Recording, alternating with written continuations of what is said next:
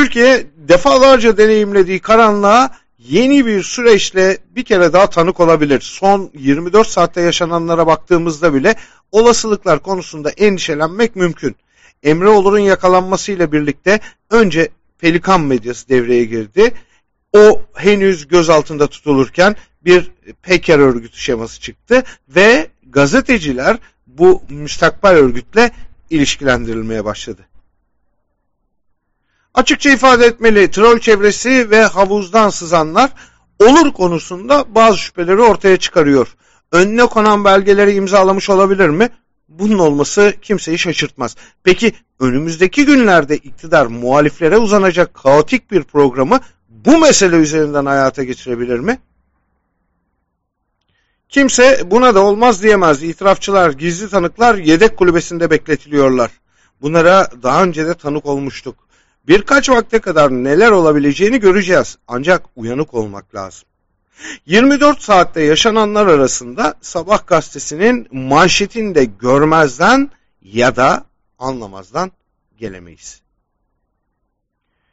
YouTube'daki haberleriyle dikkat çeken Cevheri Güven e, manşete taşınmış. Daha doğrusu pervasızlıkta çıta atlanıp evinin planına kadar her şey haberde yer almış.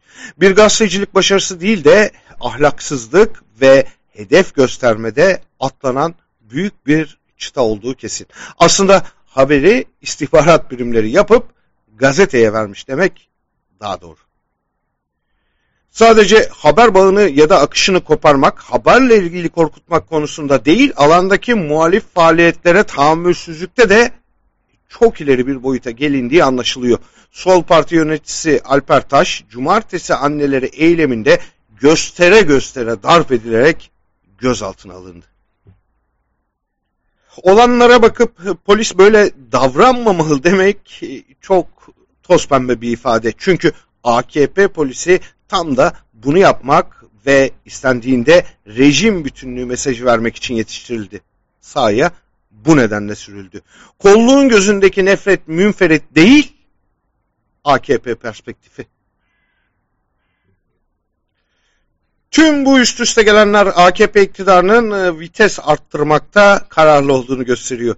Diyorlar ki herkes sussun çünkü biz Türkiye'yi daha uzun yıllar uyutmaya hatta komaya sokmaya niyetliyiz. Son 24 saatin tümü birbiriyle çok bağlantılı. Sanki AKP derinden yol kat ederek yeni bir kumpas planını masaya sürmüş gibi.